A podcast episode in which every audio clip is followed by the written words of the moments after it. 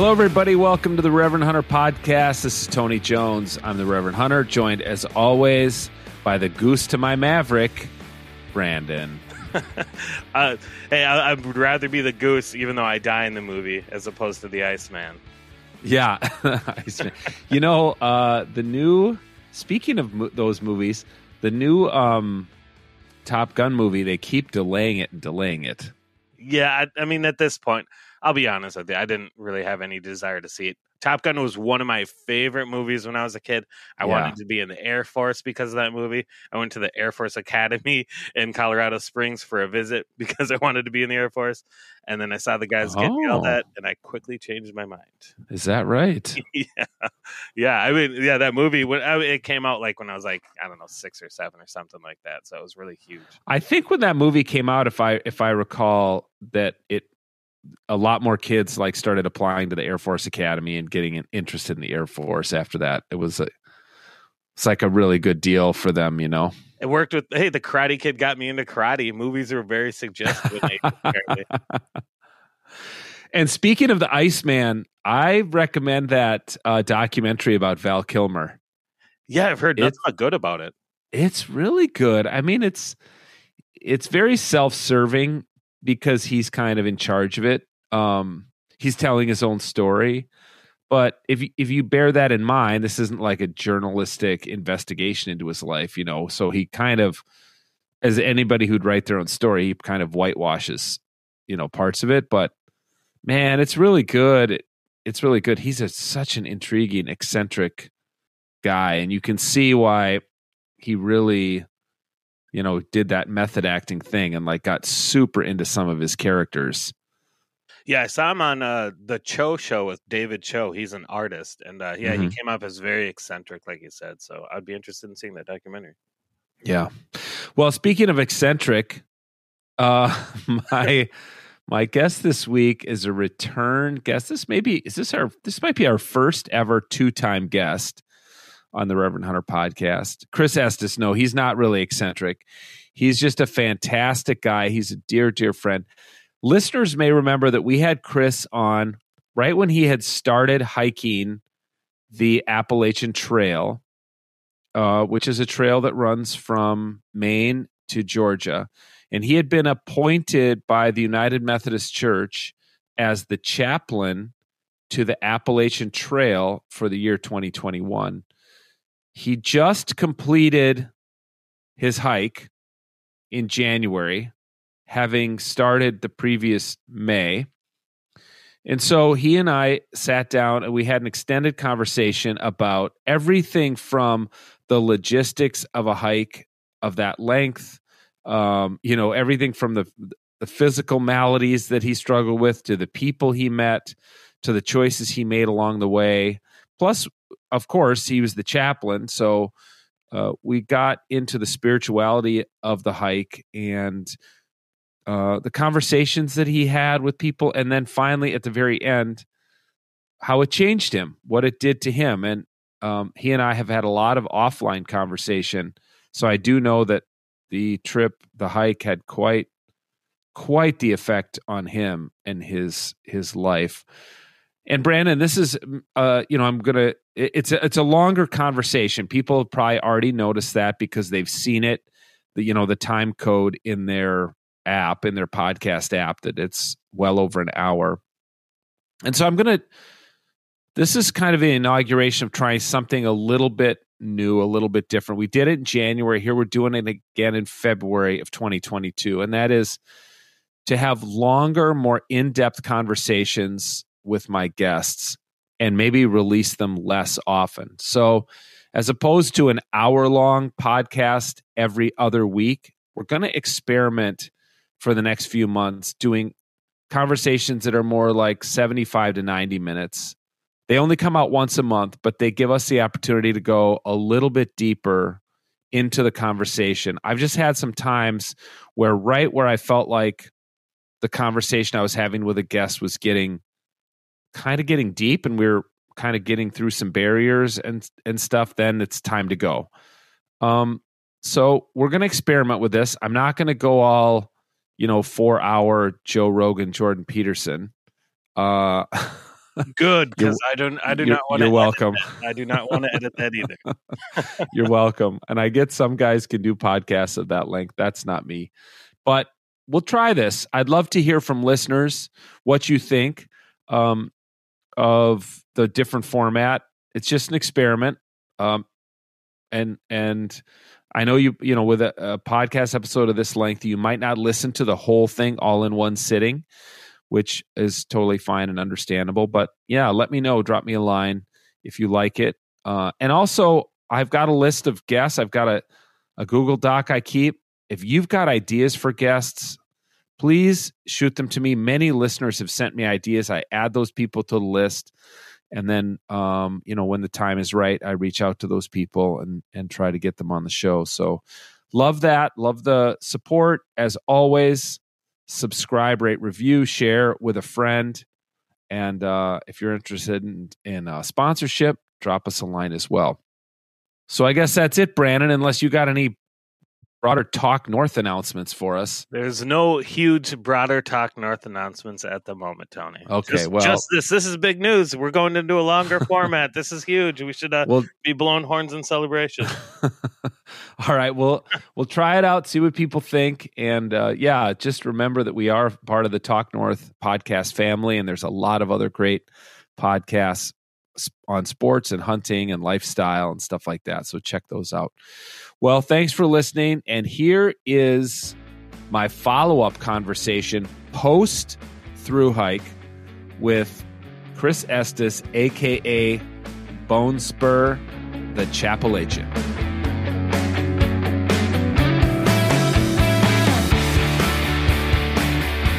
Happy birthday, Chappalachian. Oh, well, thank you, Tony. Yes, it is. Chappalachian to you. No, no, I'm a Yankee, remember? Well, that's true. Yeah. Wasn't it? Isn't it Chappalachian up north and Chappalachian in the south? Yeah, we determined that at the Mason Dixon line, where I actually stood on one side and said Appalachian Trail. And then I moved to the south side of it and said Appalachian Trail. but I stuck with Appalachian most of the time. Does it sound better? It sounds more like Chaplin, I guess. It's well, I worked with Chappalachian. Yeah, that worked. That worked better than Chappalachian. And uh, unbelievably, I grew up next to a town named Apalachin, New York. Really? Spelled the same way, I believe, but that's how it's pronounced, Appalachian. So there's people that say Appalachian trails, trail, then that's just a, a, very select group of people from upstate New York. Um, there's people that say Appalachian, Really? Those are my friends from Long Island and parts of New Jersey. They say Appalachian. Then there's Appalachian, Appalachian, and then Appalachian, which I believe is the right way to say it. Okay. Appalachian. Yeah. Man, what an epic journey you have been on. It's it's just incredible. You and I stayed in close touch for much of it. Um I just can't even it's hard to even compute for me how long it's been, how far you went, the experiences you had. Um, just remind us when you started, when you finished, uh, what, what, how, what a flip flop is. Just give us, some, remind us some of the the kind of the bones of the Bone Spurs trip. Alrighty, the Appalachian Trail is a 2,193.1 mile continuous footpath from Georgia to Maine or Maine to Georgia, depends on your orientation. People who go, it goes through 14 states. I'll name them south to north Georgia, North Carolina, Tennessee, Virginia, West Virginia, Maryland, Pennsylvania, New Jersey, New York, Connecticut, Massachusetts, Vermont, New Hampshire, and Maine. People generally do it, and the vast majority of people do it NOBO or northbound, where they start at Springer Mountain, Georgia, sometime in February or March generally, and they continue north to Katahdin Mountain, Maine.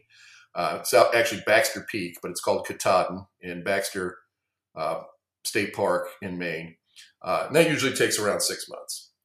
Now, some people do it southbound or SOBO, where they start later generally late June, early July, sometimes a little later, and uh, at Katahdin, and they go south to Springer Mountain, Georgia.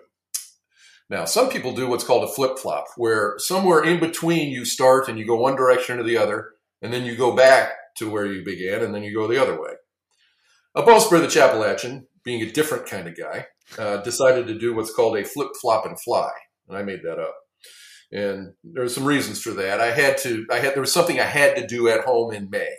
Uh, in fact, I had to go to licensed local pastor school for the United Methodist Church to become the Reverend Chris Estus, which I am now, uh, a licensed local pastor assigned to Alamo Heights United Methodist Church as the recovery pastor or the pastor of recovery ministries. Uh, I had to do that in mid May. So I figured it would be good for me to get some miles in before that time. So I went to Harpers Ferry, West Virginia in late March, March 26th, I believe, and I did Maryland, which was 40 miles. Then I flew home. And then in late April, I flew up and I started at uh, I did I did the state of New Jersey. I started at Delaware Water Gap, Pennsylvania, New Jersey, and I went to Warwick, New York, and that was a 100 and about 100 miles of New Jersey. And then I flew home, and then I did my licensed local pastor school, and then I returned uh, to the east on May the 22nd, and I started at Penmar Park on the Maryland Pennsylvania line. Went north, did the state of Pennsylvania, flipped up, did Warwick, New York, up to Maine, then on October 15th, I started in Harpers Ferry, West Virginia again, and I went south.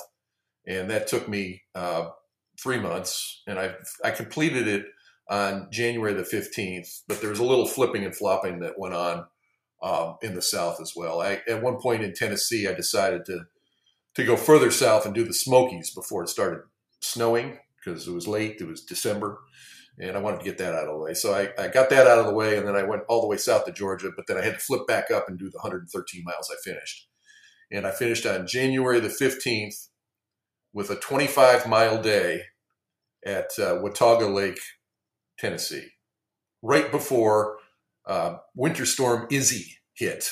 Hmm. Uh, two weeks ago, you might remember that. It snowed 18 inches that night, and I, I missed it by four hours, fortunately. So remind us, okay, you end you, you completed it on January 15 and you started on what date? Uh, I'm saying unofficially May 22nd, but I had already done about a week and a half before that. So I started So early May through yeah, or, Well, I mean I started March, late March for 4 days and then late April for 5 days and then for good on May the 22nd. How many days of hiking and how many days of resting in that well, stretch? Well, it's hard to say. I have not put a pencil to that one. Okay. Um, again, I did a little. I did it quite differently because I was the Chappalachian, meaning, and what that means was I was assigned by the Holston Conference of the United Methodist Church to be uh, the through hiker chaplain on the trail. And each year for the last nine years, I was the ninth chaplain. Uh, the the Holston Conference sends somebody out and supports them uh, prayerfully and financially uh, to some extent uh, to be a light and love on the trail, a listening, loving, non reactive presence on the trail. And so I was the guy this year. And uh, so what that meant for me, and I decided that what I was going to do was talk to every single person I came across, which I did. I talked to every single person I came across. Whoa! And so that took me a long time. Well, how how how would that slow you down? Because because they might be going the opposite direction as you. Oh yeah, and and so you know frequently that's the way it was, and so you stop and talk to them. What if they don't want to stop and talk? Uh, most do, most do, and uh, you know, hi, what's your name? Tony. Hi, Tony. Uh, what's your trail name? Oh, Pheasant Killer. Hi, Pheasant Killer. Everybody's got a trail name, okay. of course. Okay. And uh, and hi, I'm Bonespur, the Chappalachian. And that would usually and they'd uh, say, initiate. "What's a Chappalachian?" Exactly. That would usually initiate some sort of conversation. And uh, how how yeah, many so, how many people do you think that was that you spoke with? I mean, is it in the dozens? Is it in the hundreds? No, thousand over a thousand. Over a thousand. Oh yeah, easy, easy. I talked to. I mean, I was up probably out there what 200 days And uh, oh, I easily talked to you know probably two thousand, probably ten people a day. Easily. Wow, wow. You know, between the trail and town and shelters and campsites, yeah, hostels, yeah, and uh, yeah. I mean, I easily, yeah. I mean, I want to I want to get into the deeper meaning and what you learn, but I'm still really fascinated by some of the logistics. So if you don't mind spending, you know, talking a little bit more about that. One one question I have is why does it stop in Georgia? Why doesn't it go all the way to the tip of Florida?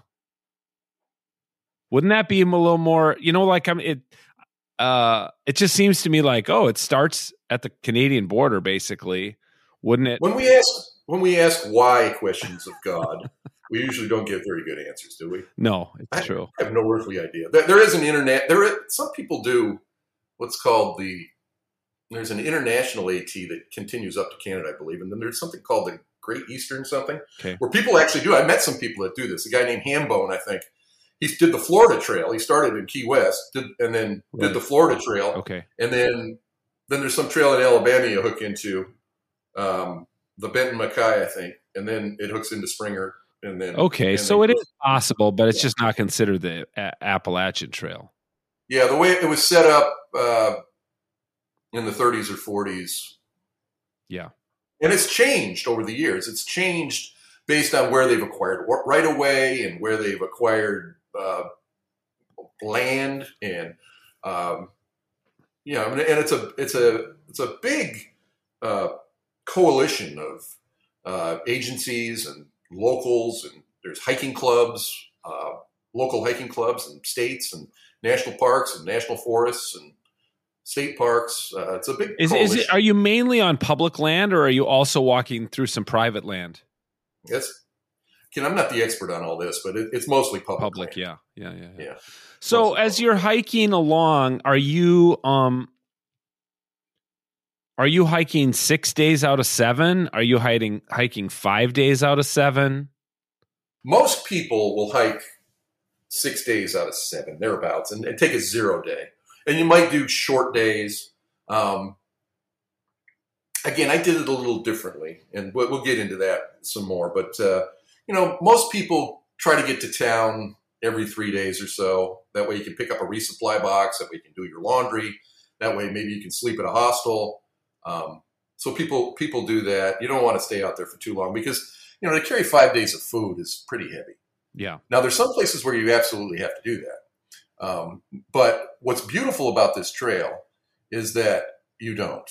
This trail, for the most part, this trail goes through towns. That's what's the beauty of it. This trail is social. And that was what really surprised me more than anything was the social ability of this of this trail the way you connect with locals, the way you connect with locals in, a, in rural Eastern America, which is, is uh, different than other parts of Eastern America, don't you know? and, uh, and it's also different than the West. I had experience in, in Colorado. I've done the Colorado Trail, and uh, which is very remote. And you go through some towns, but it's sporadic. And the social atmosphere and the, the social the connection is, is just not there like it is on the AT. So, and, and when I say what I did was different, it, it you know it's quite different. There's white blazes on the trees uh, along the Appalachian Trail. That way, you can make sure you're on the trail itself. It's they're about a foot long, six, four or five inches wide. And how often? White paint. I think it's like three or four per mile. Maybe. Oh, okay. So it's really and, regular. Yeah, it's, yeah, it's regular. It's regular. And then at at, uh, at crossings, places where you might get confused. And there's also an app on the phone which is called Far Out Guides. It used to be called Guthook, which is really really terrific. You, it's GPS and it's uh, it's every trail in the world practically, and it's really really helpful. Hmm. It tells you water sources, tells you gives you phone numbers for shuttle drivers. You know, it's GPS to make sure you're on the trail. Uh, elevation profiles very very helpful. But you're on the trail and there's white blazes. So you follow the white blaze. When in doubt, follow the white blaze. Now, what I did is considered a platinum blaze. And um, there's a couple different blazes, in fact. Blue blaze are alternatives. Like if there's a blue blaze that takes you to a water source, or a blue blaze that takes you around a peak that might be like really exposed in bad weather. And you might take that during bad weather, a blue blaze. Okay. Then there's something called yellow blazing, which means you cheat. Somebody drives you 20 miles from one place to another and you're cheating. That's called yellow blazing. Um, then there's pink because you're because you're skipping. You're you're you actually aren't doing part of the trail. You're skipping That's right. part. And, Okay. and that's a derogatory term. Yeah, yellow, blaze. yellow okay.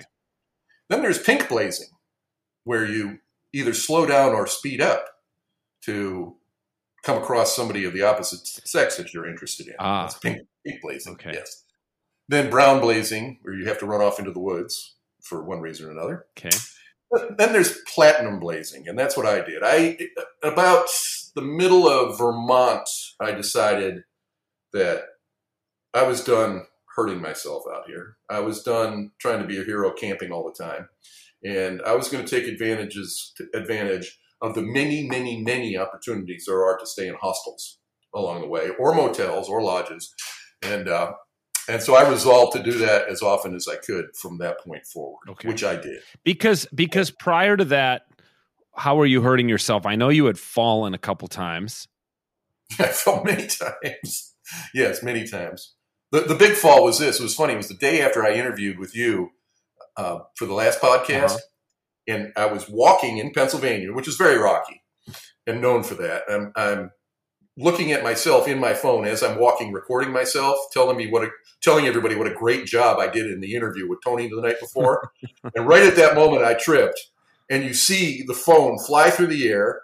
You hear me yell and hit the ground, and the phone lands underneath uh, the camera, and the phone a- land underneath some ferns. And so now you see it pointed up to the ferns, and you hear me for about three minutes uh, writhing in pain. Oh, ooh, oh, on the ground, and then uh, using language unbecoming a Christian gentleman, uh, which I had to edit out of the videos.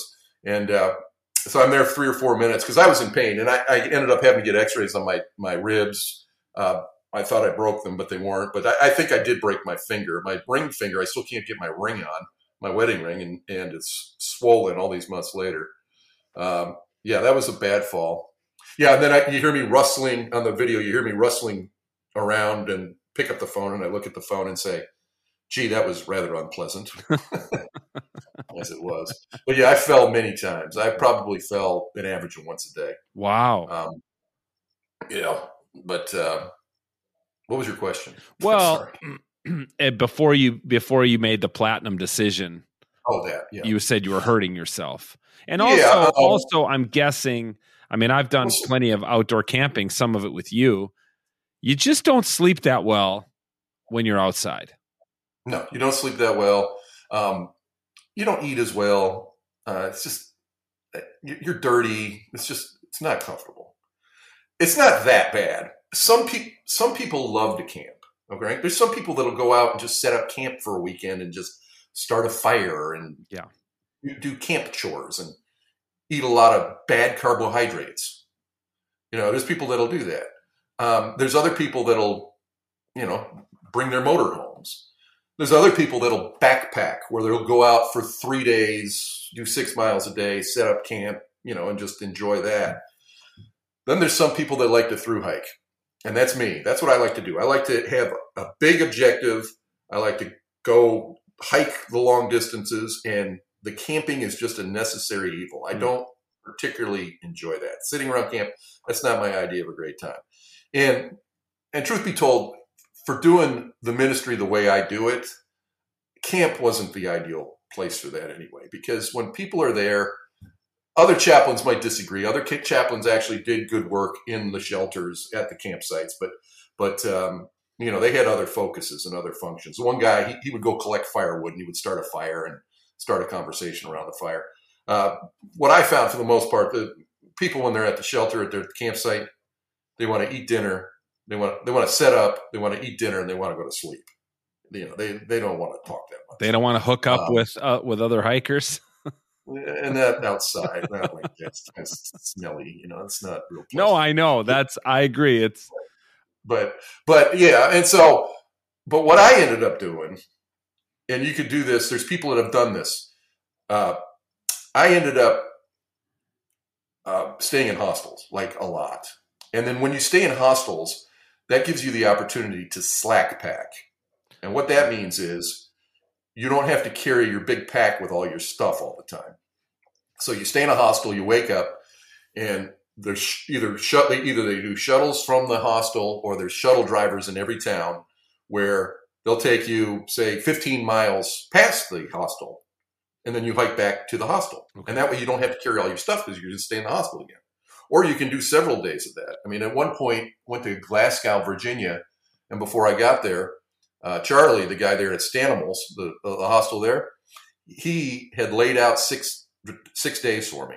Six days that I could stay there and slack pack through Southern Virginia, and uh, so that was fantastic. So, do these guys have other jobs? These shuttle drivers, or is this their gig, or is this their retirement gig, or what? Some are retired gigs. Some guys, some are uh, former through hikers that just wanted to maintain the lifestyle and kind of live a more simple lifestyle in these small towns, and that's what they do is they shuttle. Uh, and some, you know, they'll yeah they'll have part time jobs. Um, do and how much how much you pay a guy to shuttle you somewhere? Anywhere from twenty to fifty, depending on how far it is. The the rate goes from a dollar to two dollars a mile. Generally. So it's not cheap to platinum hike. No, it's not cheap to platinum blaze. Yeah, there's a book about platinum it too blaze, called yeah. "Platinum Blazing the Appalachian Trail." Are you serious? There's actually a book about it. Yeah, yeah, and it, it's not exactly a how-to, but it tells you all the best places, all the best hostels, all the best restaurants, which has the best cheesecake, which has the best hamburger, what, what best town food in general, best bar, best brew pub, best hotel, wow. all that. And uh, you know what? I can confirm a lot of what they have in that book. so the Appalachian Trail, it's really very different than my experience of like hiking in the Boundary Waters because you you've always got cell phone signal, right? Almost. Can you hear traffic on nearby Sometimes. on nearby roads? Sometimes. Sometimes, sometimes, not real frequently, but sometimes. Okay, when you're when they're when one of these shuttle drivers is driving you, are they they're dropping you off? How far are you from the trail when they drop you usually, off? Right on the trailhead, usually. Right on the trail. Okay. Yeah, right on the trail, and and but sometimes they have to take logging roads to get there, and sometimes they have to take dirt roads or gravel roads, uh, and sometimes it's a paved road. For instance, through the Shenandoah National Park, I mean, it's a paved road hmm. uh, the whole way. Um, but, but, in Maine, for instance, in the Hundred Mile Wilderness, I mean, it's logging roads that, that they have special permission to certain people yeah. to to go in and out of there. Um. Okay. And there's places you can't do it at all. Uh, the White Mountains of New Hampshire, for instance, and uh, which is all above tree line, and I mean it's gorgeous, it's unbelievable. But uh, what happens there is, uh, and this is something I'm blessed that and very grateful that I could pull off is uh, there's a system of huts there, Appalachian Mountain Club huts, which are like lodges above tree line across the Whites. And you may have heard of Mount Washington, for instance, yeah, of course. which is the yeah. highest point in that part of the world with the world's worst weather. Well, that that's there. There's a hut down below that, yeah, called the Lake of the Clouds, and uh, there's there's I think there's nine huts, eight or nine. Huts. I think I my college, my alma mater, um, there's one on Mount Moosilauke that my is, isn't that on the AT that my alma mater maintains. Yeah, Moosilauke is on the Moosilauke is on the AT for sure, yeah. and that's before the whites, and uh, that would make sense. I, I, I, did not know that they don't. I'm not sure that it's an AMC lodge, but uh, but these are uh, Appalachian Mountain Club lodges. Okay, okay, yeah. I think Dartmouth they maintain their own lodge at Moosilauke. Yeah. And then you walked through my alma mater. Yeah, I sure did. I walked through it. And uh, well, I want to tell you about the huts first. Yeah, tell me about, right? the huts. Tell you about the huts. The huts are spaced like every seven or eight miles apart. Okay. And uh, and the whites are really hard. I mean, it's a rock climb every single day, and a lot of vertical ascent and descent, and very difficult. Some hand over hand, and uh, and the weather is really tricky, and it can get really awful really fast. I mean, it can snow in August. And uh, before I got to the Whites, I had friends that I had met along the way, and and I knew, and that's a great thing about this trail. Also, you make these great friendships, and then they continue throughout the trail. And and these couple guys, they were they went out ahead of me. and they were faster than I were, was. And uh, they texted back and said, Bonespur the Chappalachian, you need to do the huts. So I did. I made reservations for all the huts. So I went hut to hut to hut to hut to lodge to hut to hut to hut to lodge to hut. I think that's the way that went. And I mean, it was fantastic. That they, they they serve you dinner and breakfast. What? Yeah, dinner and breakfast. They they helicopter in all this stuff like once or twice a year, and then every day these college kids or whoever they are that work there carry the stuff up from down below. Oh you know, three four mile hike uh, with eighty to hundred pound um, burdens on them, wooden packs. From how many people stay in one of these huts? Um, it depends. It, the capacity is like between 20 and 90, I think. 90 at Lake of the Clouds and 20 at one of the smaller ones. So, uh, but between those two things, the very first one I stayed at, there were only four of us there, though. That was wonderful, hmm. uh, and a crew and a crew of five. So that was nice, but that was very unusual. Um, Lake of the Clouds is always packed uh, with 90 people. Most of them were pretty well full and uh, you sleep in bunks. What's that cost? Uh, that one of those? Well, it's 140 or so a night wow. if you're just doing it once, and I got a discount for uh, joining the AMC for fifty dollars, and then another discount for staying at more than five. So I think it was eighty-five dollars a night oh, okay. thereabouts. So well, well worth it. Yeah, and. Uh, you know, these guys that advised me to do that, they, they knew what they were talking about, and they, they knew me too. I, I was hiking with them in uh, uh, Connecticut, a guy named Mogul and his friend Jeff. Now, Jeff was a uh, retired 30 year full bird colonel from the Marine Corps, multiple tours of duty overseas. Wow. And uh, they were doing 19, 20 miles a day. And the days I was hiking with them, you know, we are doing 19, 20 miles a day. And uh, Jeff was right behind me as we hiked. I remember one day it was hot and we're climbing this mountain, Jeff's right behind me. And I stopped to take a drink of water. And Jeff said, for the Chappalachian, what are you doing? I said, Well, I'm taking a sip of water. He said, We've already done that. Keep moving. Oh my gosh. so, anyhow, so they knew I wasn't going to be able to keep that pace. And uh, so they, I, they I, am just forever in gratitude that they did that. Yeah. And uh, what I'm also happy about is this: is that on Moosilauke, um, I climbed Moosilauke with uh, with a friend and uh, her name's Somewhere, and uh, she was afraid of doing the whites, and so, and I wasn't real thrilled about going on by myself anyway because uh, you know I'm a connection guy, and I was getting by myself I don't do real well, and so I told her about the huts, and then she decided she wanted to do the huts too, so she did the huts also, and then she did all the way uh, through Katahdin with me as well, so I had a hiking partner for the end part. And uh, which was really important for me. Mm. there were several occasions on the trail where I had trail families and I or I had just individuals that were with me, and those were my best times. Uh-huh. Then I had other times when I was solo, and those were my worst depressed times wow. for sure. Wow. And uh, and so, yeah. Um, how was it walking through Hanover, New Hampshire? That was awesome because I'd been there many years ago. I had a friend that went to college there, so I was familiar with it. But the best thing was I got to have lunch with your son Tanner. Yep. And uh, who just blew me away, man. He was personable. He was articulate, intelligent, funny, and uh, just we had a great lunch. It was really, really, really terrific. Yeah, so I enjoyed kid. that. That was a highlight of that part of New Hampshire for sure. That's awesome. Yeah, he's a good kid.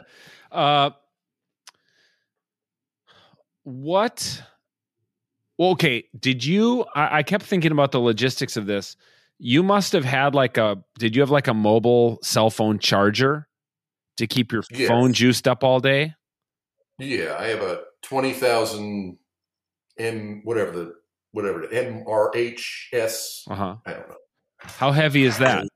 Anker. It's an anchor. I think it weighs a pound. Okay. I'm holding it, showing it to you. So right that's now. just yeah. a that's just a choice you made. So because you wanted to have a, Everybody uses these. Okay. And uh, battery chargers, and it's about the size of, of a large iPhone. That one, and then well, I had a smaller one. Also I mean, it's interesting too because I often do trips, hiking or canoeing trips to to dis to disconnect, to disconnect and be. Uh, I want to be out of range. You know what I'm mm-hmm. saying?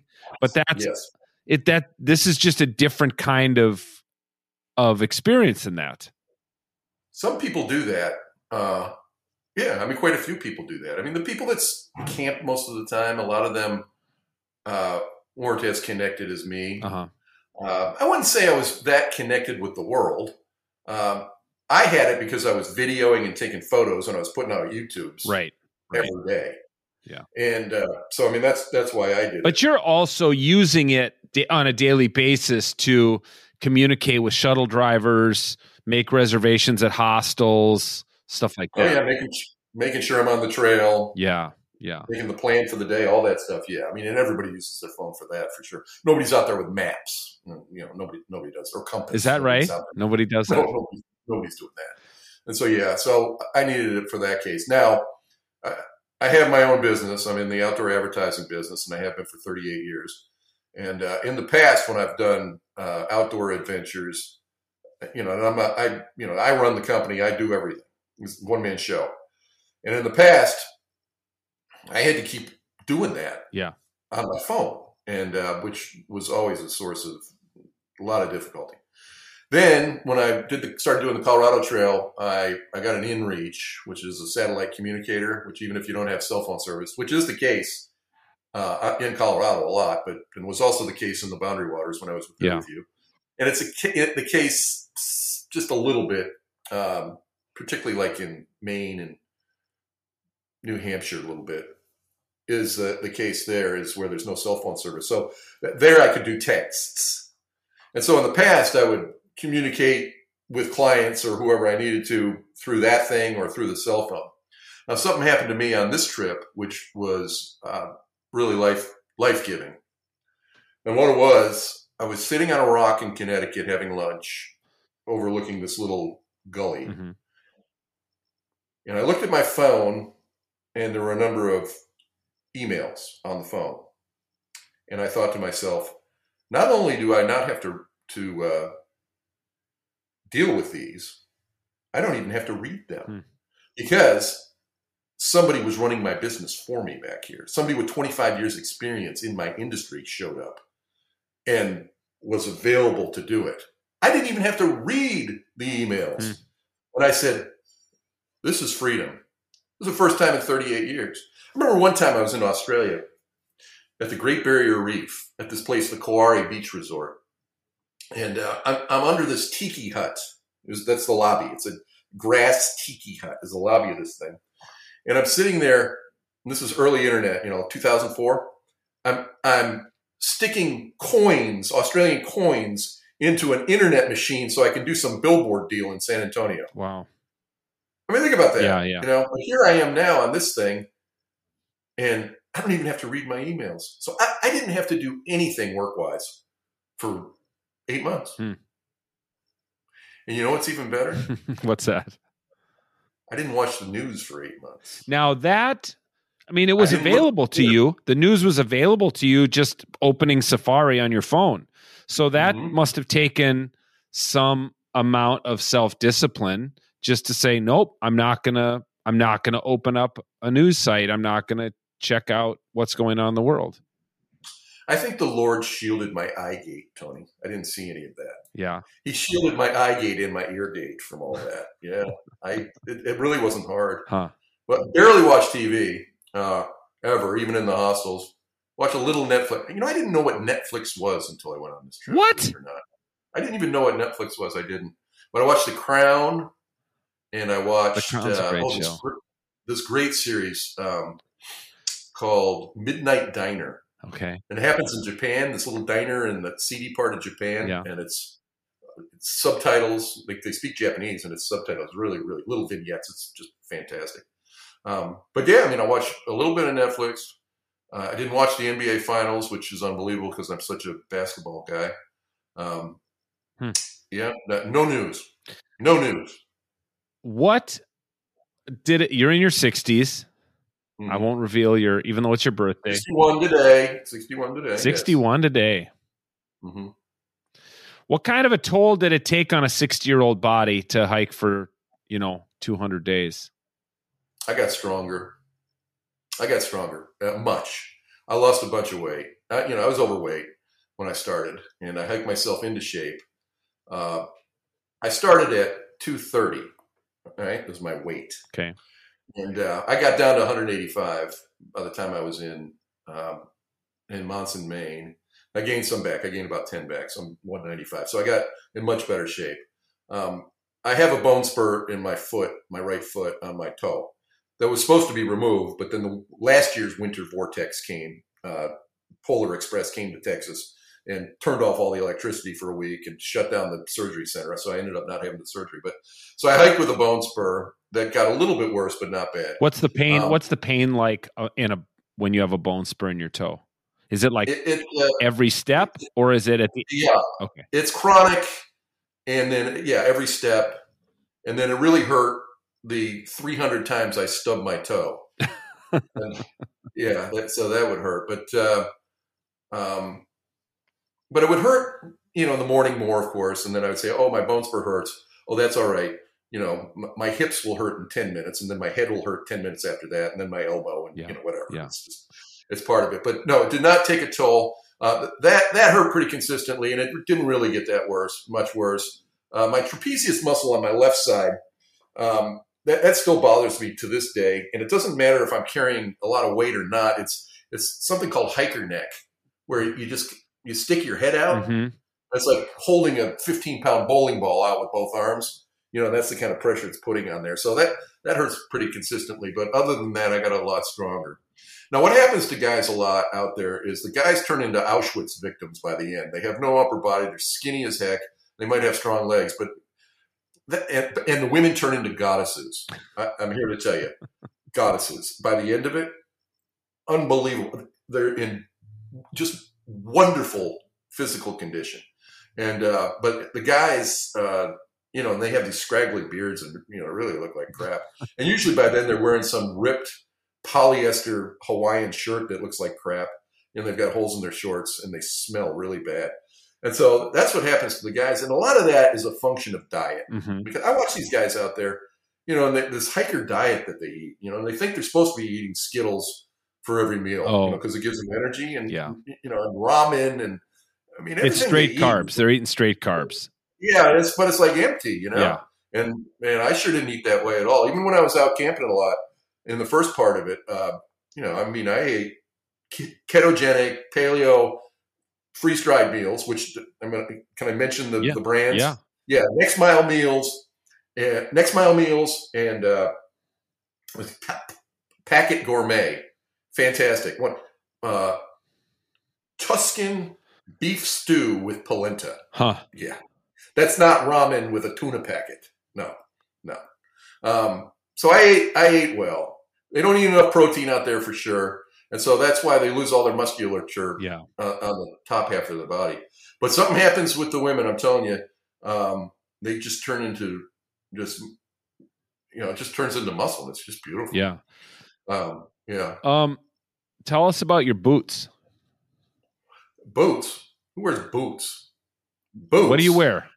Boots is that's for northern people, you know, going. Yeah, we wear hiking boots when we hike. There's pheasant hunting or something.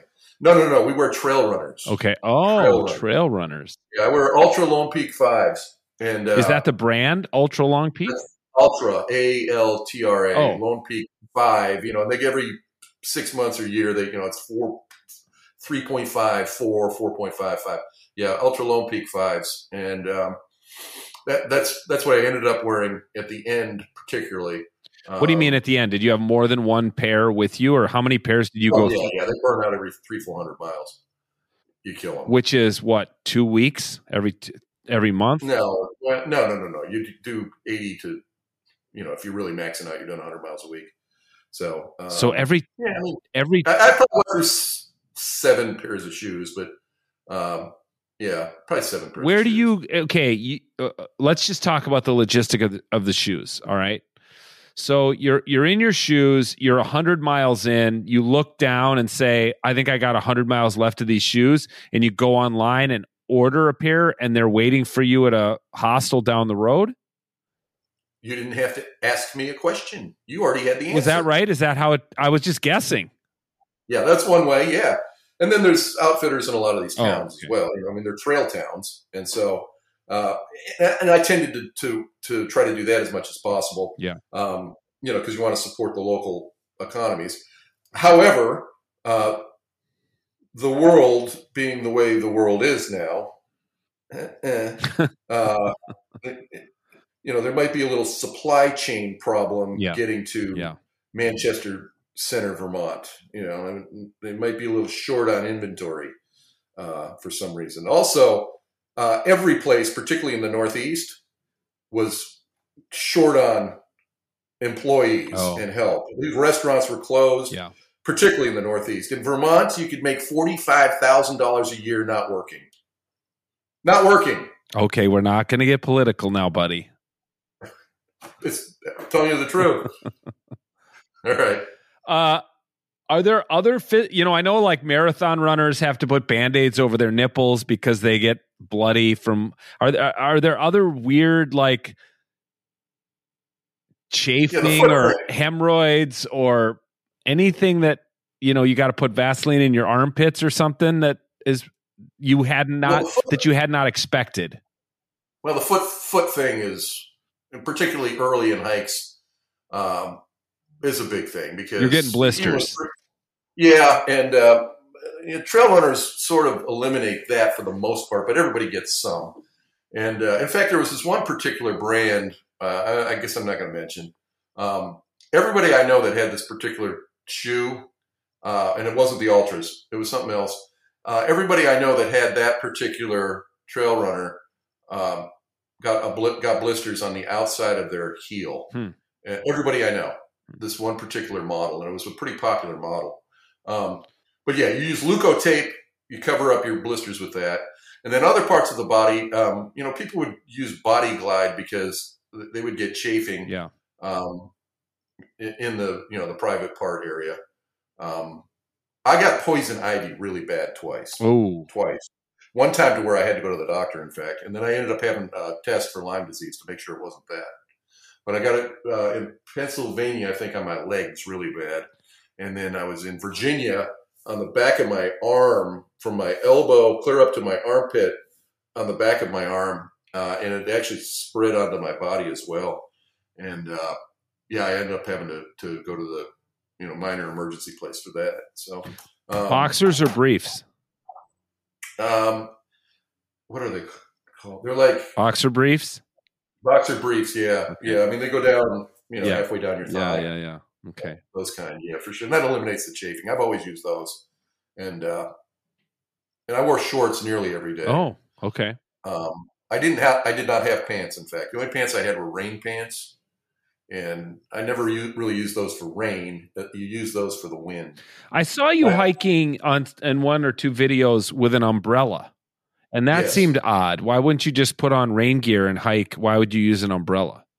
Well, I mean, it just it, it really, really works well. Oh, and uh, and I have it to where I can hook it uh, to my shoulder strap, and I don't have to use my hands on it. Oh, and I can and I can uh, have my hands on my hiking poles and it just keeps you way more dry. Okay. Way more dry. And then sometimes if it's hot, you don't want to wear your raincoat because you will get soaking wet from sweat.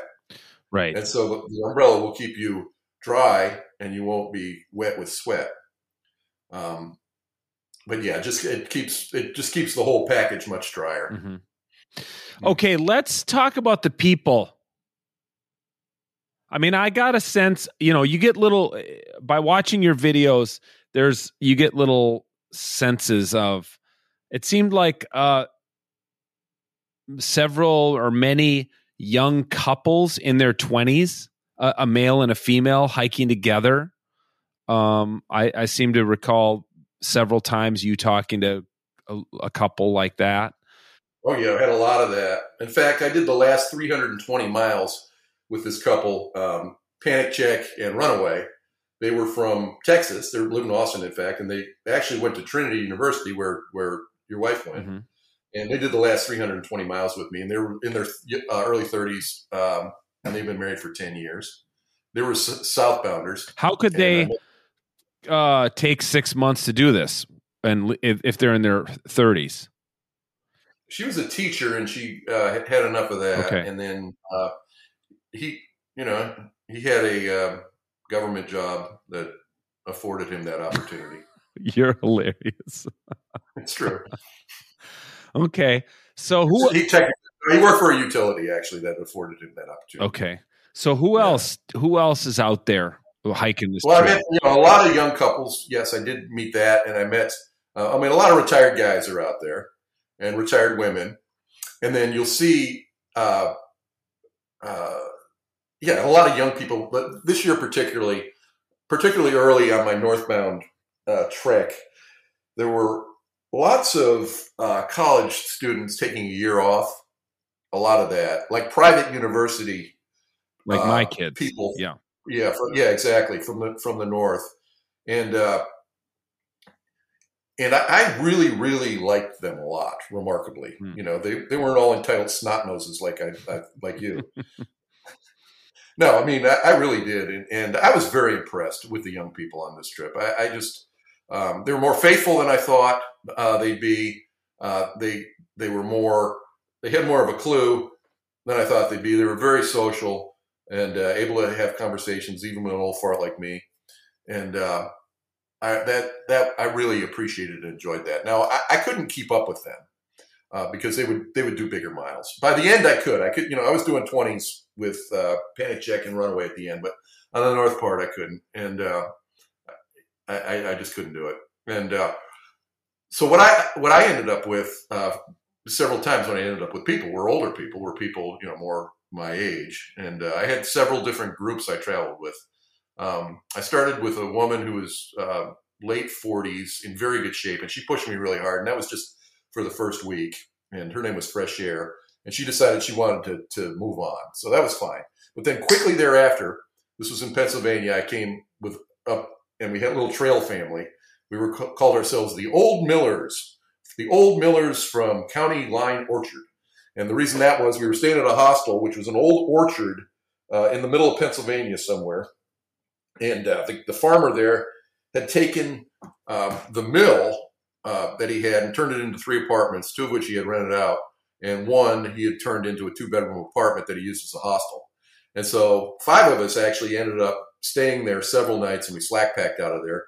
And uh, oh god, we did a barbecue there. We just had a blast, and and that crew included uh, a woman named Rocky who'd done the trip, the trail three times, and this was her third time and uh, she was out there paying tribute to her son who had died the previous year. Mm. And uh, the way she did that, she took his ashes and hid them in root balls of trees that she was planting along the way, indigenous oh, to the goodness. area, which was just beautiful.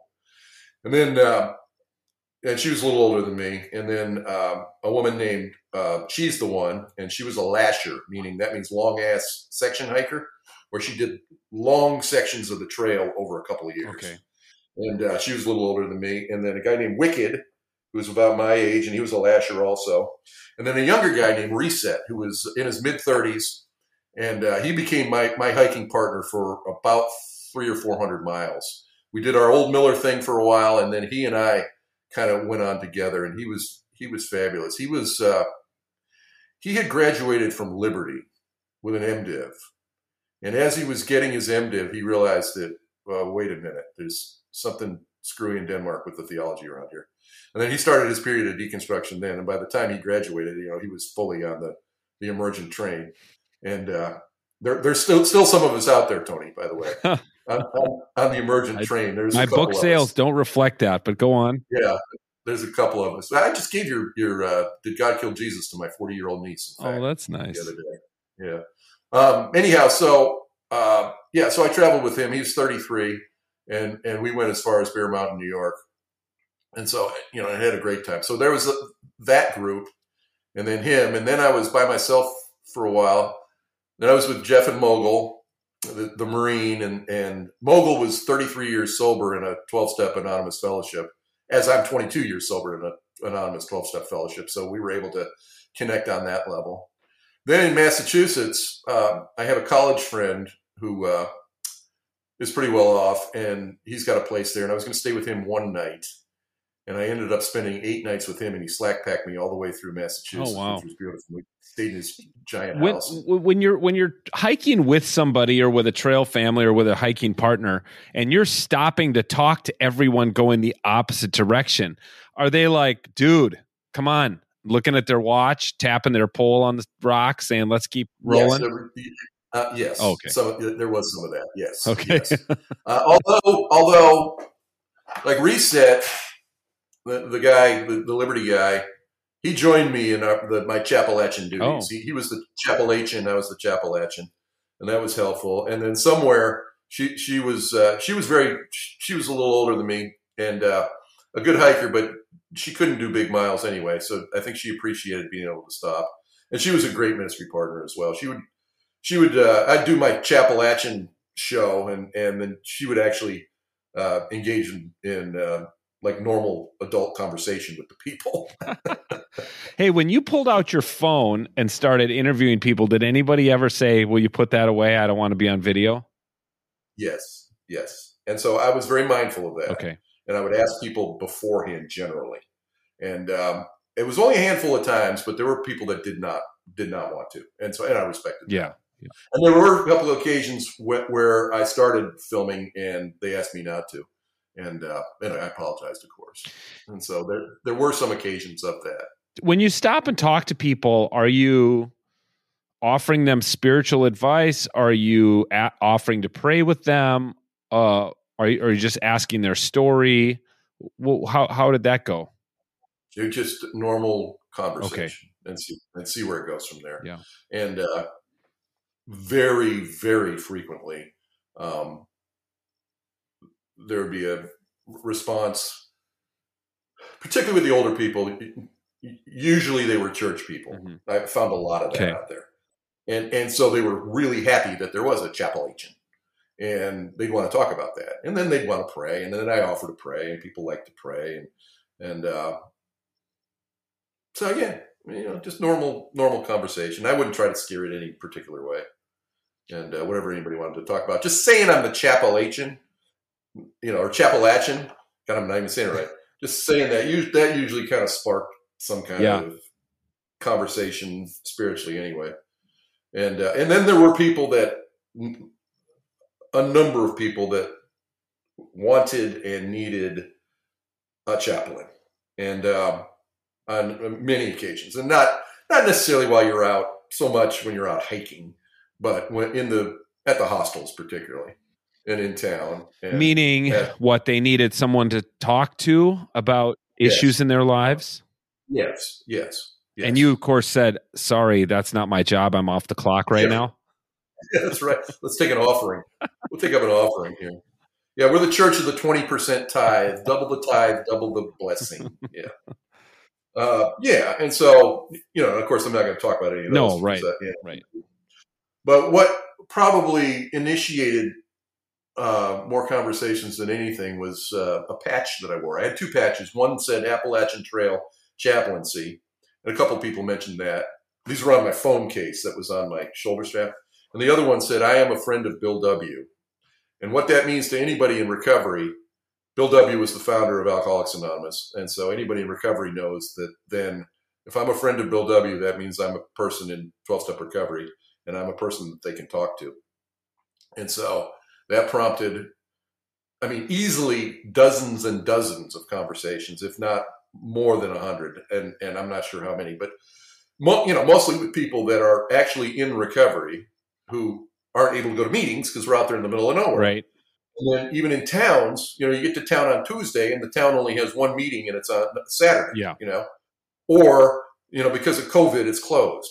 You know, uh, if you're in Vermont, um, Can't or one of those. can't you just have a meeting? Can't you organize a meeting in a hostel? And so I did that on many occasions. Okay. I did it in, in shelters. I did it in hostels. I did it um, one time in this place in Vermont called the uh, the Overlook, I think it's called, and it's a cabin. You you have to do this blue blaze off the trail, just up about two tenths, and you're up on top of this mountain, and it's got a observation deck on top of it. You climb up there, and you can see over the trees, and it's a 360 view, and it's beautiful near Wood, North Woodstock, Vermont. And uh, so I, there's a young guy up there with me. Then we climb down the ladder. We go inside the cabin and get to talking. And this was the day before my 22nd sobriety birthday.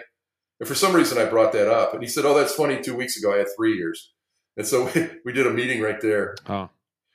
And then yeah, we did. He and I did a meeting right there. So I'm guessing. I'm was, guessing my first there's first guy I ran across. Uh, first guy I ran across in recovery, a guy named. Uh, was, there were two guys together. One was called Bender, and the other guy was called Detox. Oh. Now, now Bender was still drinking, and uh, Detox had 36 years.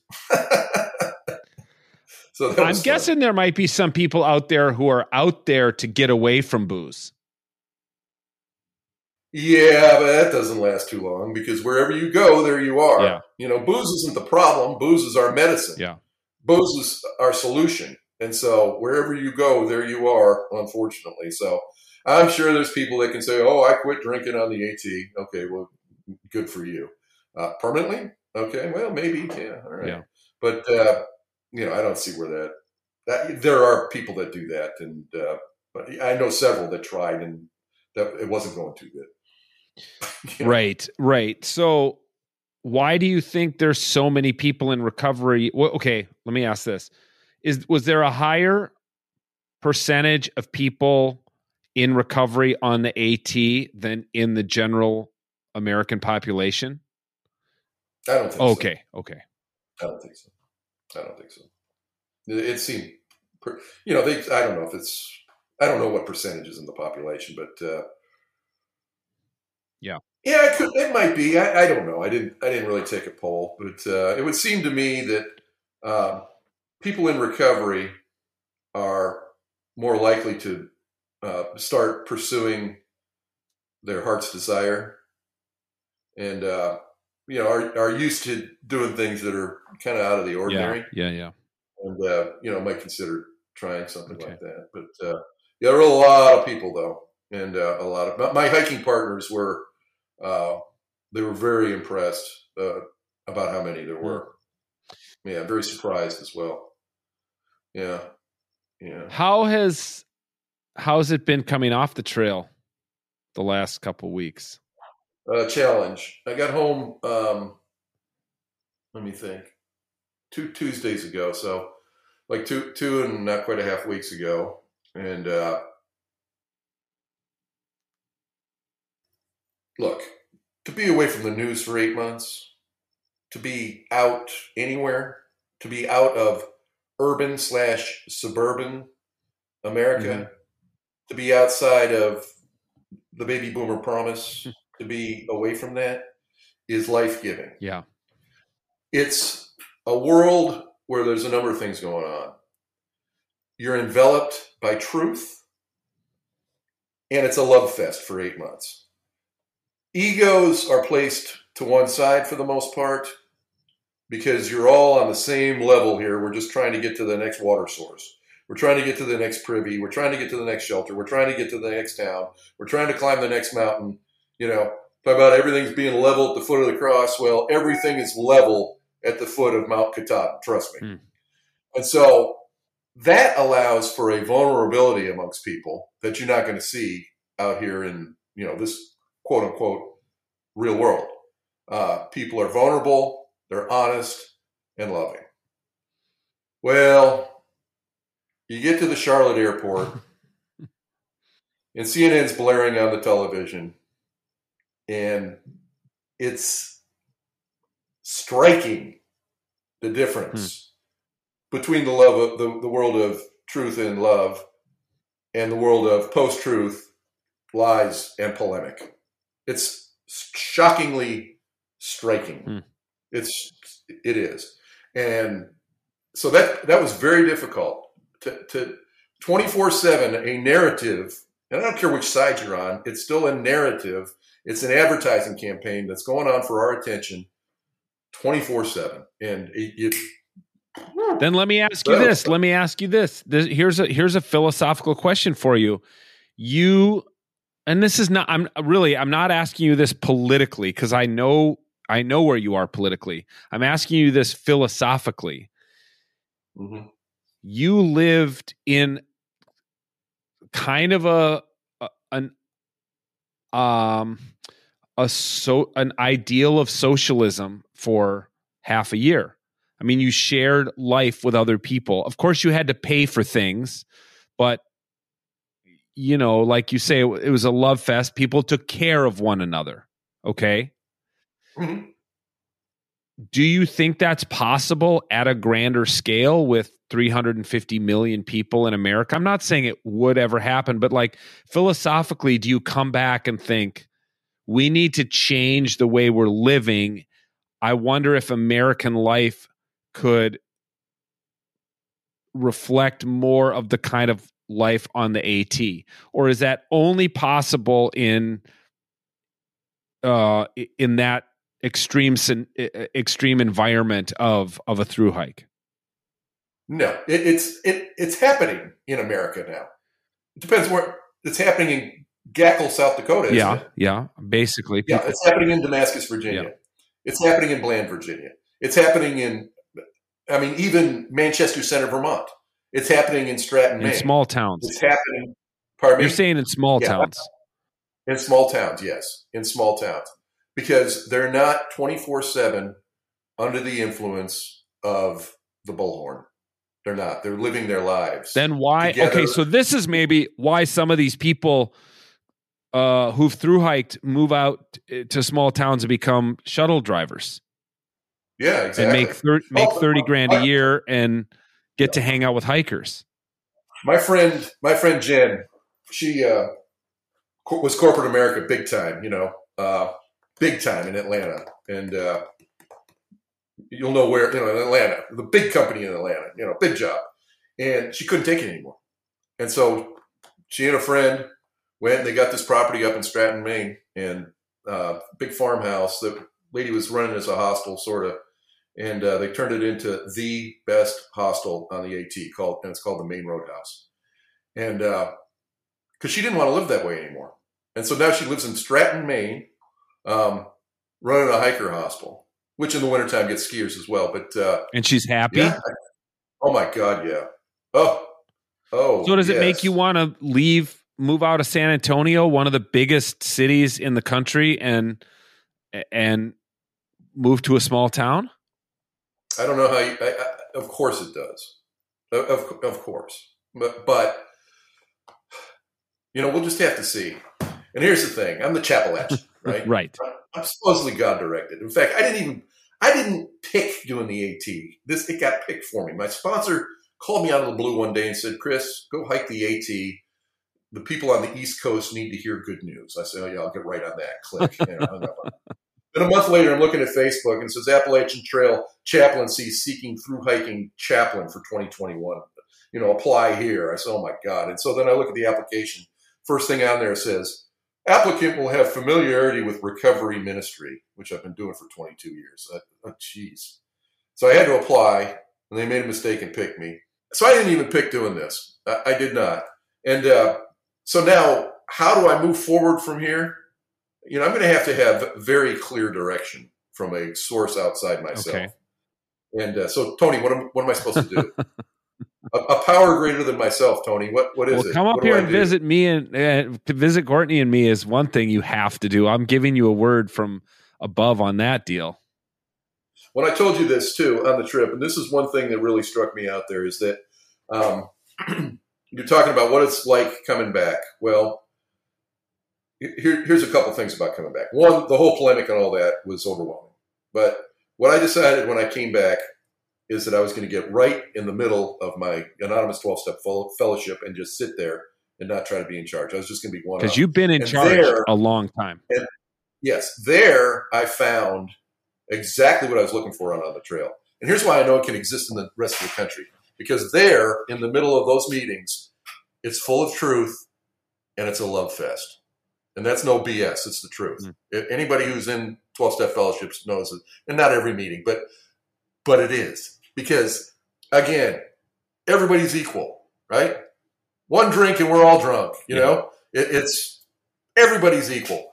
And so I mean, was pity, rivalries, and jealousies are laughed out of countenance. It says in the big book, and it's true. Um, you know, it's Yale or jail, equal opportunity destroyer, and so that allows for people to be uh, truthful and in love, and it's great. So that's one thing. The other thing I decided, and, and, and that's really been life giving since I got back. Now the second thing is this: out there, I decided that no more B minuses You know, and I've heard, you know, I'm a big Rob Bell guy. I'm a Rob Bell fanboy, and uh, I've been out to so I've heard see him, and yeah. I've been out there to see him in California a number of times, and and he talks about this. Let's not do B minus in life anymore. It's too short. Life is too short for B minuses. Yeah. So let's do A plus. And I thought about that, and I want A plus in relationships. I want A plus in conversations. I want A plus in how I'm spending my time. And sure, you got to take the good with the bad, and I get it, but that's what I'm really focused on. And so, for one reason or another, I've you know kind of left behind some of my A plus relationships in town here, and uh, I decided to re-engage huh. them. And so I called these people and I told them, and uh, that you know here what part I have in this is about me kind of backing off. I'm sorry, I apologize, but here's what I want, and uh, that's already paid dividends. Okay, already, already paid dividends. What um, what grade would you give this conversation so far? well,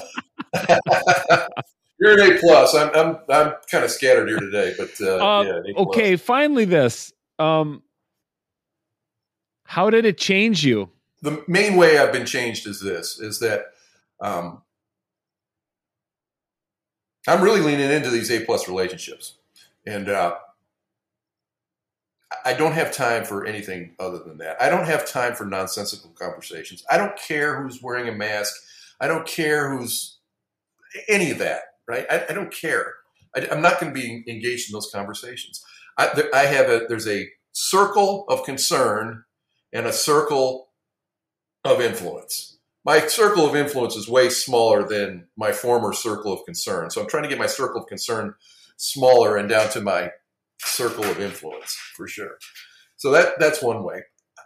Out here, out there, I couldn't have made it without um, certain friends that uh, weren't out there. You know, I started in the north with some college friends who I stayed with at various points um, and visited with. My two Pete friends, Pete M and other Pete M, my friend Loretta, uh, my friend Greg uh, up in Massachusetts. These were all college people that helped me along the way, uh, physically and emotionally. Um, there were several occasions where I really lost it. Um, after I lost like my trail family, for instance, in Vermont, it was it was mud up to my knees, and uh, my whole trail family kept going north on the long trail, and I lost all them. I'm by myself in a hotel, and uh, I, I, just lost it. And so, uh, 12 step recovery friends from home uh, bailed me out of that when I went south and got to Virginia and I had lost everybody and I'm by myself and all my friends that I was with going north were gone and here I am uh, knowing nobody and and really missing my friends that I went north with. Uh, that's where you and Courtney particularly came in and and the whole rest of the way uh, really helped me a lot. Courtney Courtney would draw a, a, a card for me every day, a spiritual card, and and take a picture of it and send it to me uh, along with an explanation about it. And then we would have conversation, spiritual conversation based on that every single day. And that every morning, that kept me going. Then I had a friend who I didn't even know before the trip started. Uh, he was a, we had a mutual friend who hooked us up. He started watching my YouTubes and we started communicating via text. He came up at my low point when I was in Glasgow, Virginia and stayed a week with me. And then for the rest of the trip, the next month and a half or two months. His name's Uh Oh. He would come and, and hike with me for, for times. And then sometimes we would go back to his house in the mountains of North Carolina. And uh, in fact, that's where we were on Christmas. In fact, I was with him when I found out my father died um, on December 23rd. So I was with him in Panic Check in Runaway uh, there in Franklin, North Carolina, and uh, you know getting ready for Christmas. And uh, so that was you know very important and critical. Um, and so I'm going to lean into those relationships uh, continually and big time. So that that was one way I changed. The second way I changed, fresh air taught me this early on. We humans are capable of much more than we realize, much more. And uh, so physically, I was, mentally, I was, emotionally, I was uh, capable of of much much more. And uh, also, what I discovered about myself is that I am 100% designed to be the Chappalachian. All right. Because I love the hiking thing for one thing. But I also personally, I've, I've got a breadth of, I can speak Christianese of every language. I mean, I, I can go from you know, Pentecostal, you know, clear to Roman Catholic. I can speak yeah. neo Calvinist to Calvinist. I can speak non denominational megachurch. I can speak ladies' Bible study. I can speak mainline denomination. I, I can speak New Age. I can speak UCC. You know, I can speak Jesus seminar. I can speak contemplative. And so that comes in important. Uh, and I can even speak a little Buddhist. And, uh, you know, I mean, that, that I, any way forward for us, I think, in terms of uh, culture, in terms of religion, in terms of society, I think is going to be based. It's going to need some sort of spiritual component that binds everybody. It doesn't divide everybody. And so we need people that can speak all these languages and be okay with it all. And uh, yeah, so that, that's and I, and I can do that. Yeah. And so you know, and, and so I, you know, I'm going to be bold about that. I already am. You know, I mean, recovery. yeah, you're pretty bold about that. The, the, I guess the question is, is there a market for that? You know, I agree that's what's needed. Well, fortunately, I don't need a market. But you know what I'm saying? Like, do people, uh, obviously, yes, people in recovery uh, respond to that aspect of you because people come into recovery from every one of those versions of Christianity that you just mentioned. Or other religions or, or nothing. Right. Yeah, a lot of nothing. Yeah, and a lot yeah. of nothing for sure. So that comes in handy in that space for you. Yeah. I I'm I, I just wish I agree with you. I just I mean, I've had a similar experience my own. I've had a similar experience myself, you know, recently where I wasn't denominational enough for a church that wanted they're going to end up picking somebody who's got their head deeply up a denomination's ass. I mean that's and I chose long ago not to be that guy. Um, but there are costs to that too. I'll say, you know? yeah, I'll say. Yeah. Well, you know, and I, am part of one now. You know, I mean, I'm yes. a, I'm, geez, I'm associate pastor at Alamo Heights United Methodist Church, and uh, but that's okay. Yeah. You know, that's a place where, fortunately, and and the reason I am at that place is that everybody's there's like me, you know, and can speak all these languages and is okay with that. You know, we're, we're not just showing the John Wesley flag all the yeah. time, although, you know, we like the Wesley flag, but, you know, it's not all about that.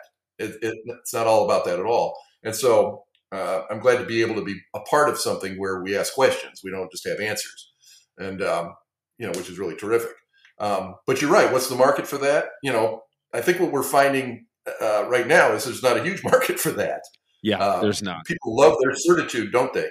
And uh, yeah, they love like their certitude, but also more and more people just want nothing to do with it. I mean, that's obviously the growing segment of our society. Now, I don't think that you know I may think that the church is dying, but I, I sure as heck don't think twelve step recovery programs are going anywhere. I mean, you know yeah. that that's a growth right. industry, unfortunately. Yes, it is. Yeah. yeah, it is. You know, and so how do we how do we take the spiritual, not religious people and ideas and then root them to scholarship, uh, scripture, and tradition? I don't know. You know, that's do we even really need to? I don't know. I, I think we do. Um, I think we do. I'm all Richard Rohr now too. Oh yeah, that's the only way forward. Oh, the only way forward is contemplative. Let's we've thought too much. Let's stop. I thinking. mean, it's a great way forward. It's just again, it's going to be a great way forward for people like you and me and and the A plus people we love. It's just never going to capture the imagination of 200 million Americans. It's just no, not. Or, well, you have to have done a deconstructive journey to get yeah. there. You you have to have done a lot of internal work as well to get yeah. there. Um, Bill Wilson talked about it. He said prayer and meditation, along with personal inventory they're both that's both powerful mm-hmm. stuff you know that's what we do in the steps you know step four take a you know a moral inventory of ourselves step 11 sought through prayer and meditation to improve our conscious contact with god he talks about those taken alone are powerful man you put those things together wow yeah you know then you really got something but that's the thing you know most people haven't done the personal inventory work first right you know and so you know if it, you're doing your mindfulness meditation on your yoga mat uh, and you're still full of resentment, selfishness, dishonesty, and fear, uh, it's not much of a way yeah. forward. Yeah, yeah. If you don't have a process to deal with that, so um, yeah, I don't know what else to say about that. Well, I mean, it's our way forward. I, you're. St- I'd love to have you back on six months or twelve months from now because I know from my own personal experiences of having intense personal experience and then coming back and trying to kind of like matriculate back into my life. It's just it's like whiplash, it's head snapping. It's it's not fun. It's very difficult. Um and so as time passes, you know, you're you're to I'm sure well, you're you're to be fighting you're to be fighting the inertia of normalcy that that's just try, that, that gravitational pull of your old life just pulling you back in that's tough man There's books about this. I'm, I have in my hand here Appalachian Tr- Trials by Zach Davis, a psychological and emotional guide to successfully through hiking the Appalachian Trail. Talks about the trip, do you know, before the trail, doing the trail, and then after the yeah trail. yeah yeah Post trail depression is a real thing. It's a real thing. And then there's a book, another one here I have by Alexander Shaia, who uh, uh-huh Quadratos, the Four Gospel Journey Transformation, him. But he wrote a book, Returning from Camino. He's led many trips Right. on Camino, and so I'm reading these now, and uh, I'm hoping that that will be helpful. But here's the thing: I'm changed. I know it. Yeah. All right. So how do I reintegrate? That I'm not sure, except for these things: a, be right in the middle of 12 step recovery, where I'm surrounded by love and truth. Secondly, be grateful and affirming to everybody. Grateful and affirming. Um, and then third, just continue to take it one day at a time, one moment at a time. Uh, and that's that's what I can do. So, but where it goes from here, I don't know. You know, am I going to run out and go, you know, open a hiker hostel in in Massachusetts tomorrow? Uh, no, probably not. Am I going to stay connected to that trail somehow, some way? Yes. And uh, what that looks like, I don't know. My friend, uh oh, he's planning on doing the rest of the trail this year. I can go hike with him some. I can I can uh, trail angel him. I can shuttle him Mhm. some. I can do that. Got another friend who needs to do 130 miles in Maine. I can go up there. I have, I have several offers already to uh, to go to hostels to help out. A couple of hostel owners would really love me to be Oh. there um, for a while. So I have I, I have offers to do that, but but you know, but we'll see. And so you know, we'll see. Now my wife has been a saint in this whole thing. Talk about trail angel. My God, you know, here she was holding down the fort for eight months, sending me resupply boxes, just wonderful. You know, going to the, to the drugstore to pick up my prescriptions, sending me stuff. She handled the money for the business, Mm-hmm. which was great. And so, I mean, she just she did really, really, really wonderful. Now she's not a hiker, right? Yeah. And she's not an outdoors Yeah. woman. And so it's going to be hard to integrate her into that world, but uh, you know we'll just find another world that she and I will be integrated with together, and uh, you know so that's part of the challenge right now too. Yep, that is always part of the challenge when you're married. Yeah, going on spring break for eight months, it's kind of hard to come back. Yeah. and living in a spring break, living in a fraternity house, Right. Yeah. Right. For the last three months of it, from Harper's Ferry to Springer, was ninety days. Okay, did it in three months. Uh-huh. I only slept out six times. The rest of the time, I stayed in hostels, hotels, or people's houses. Yeah. And so, I mean, it was a new social environment like nearly every couple days. Right. And just fabulous. It got to be normative. Yeah. You know? Yeah. And uh, then to come back home, it's different. It's different. Yeah. yeah. Well, thanks, man. Thanks for your time, and and uh, I'm sure this conversation will be f- fascinating for a lot of people. And I mean, what do you think? t- what What do you think to some 60 year old out there listening, thinking, "God, I just need to pull the ripcord and do something different." Like you know, I who I've I've only got 10 or 20 years left on this planet, and I'm just doing the same grind. What what word do you have for them? Pray first. Pray first. And then don't think you can't do this. Boy, there's a lot of negatives in there. Don't do not think that you cannot do this. Mm-hmm. You can do this. I was 50 pounds overweight, a recovering alcoholic, cigarette smoker, compulsive overeater. I did it. I, I 2,193.1 miles. Only like 20 or 25% of the people that try this make it. Huh. I was one of them. So you can be one of them. And think about this. Think about this. You're never going to win an Olympic medal. Okay. I was never going to win an Olympic medal. About 20 or 21,000 people have completed the Appalachian Trail. About 20 or 21,000 people have won Olympic medals huh. in history. Wow. Think about that. That that motivated me. That's good. That motivated good. to to to think about that. I always wanted to be the guy that lit the torch. or, or this or yeah, but that ain't gonna happen. But you can do this and you can do it. And there's all kinds of resources about how to find out to do it. You can watch YouTubes of how people did it. You can do this and you will be very happy. And every the world will still be here when you come back.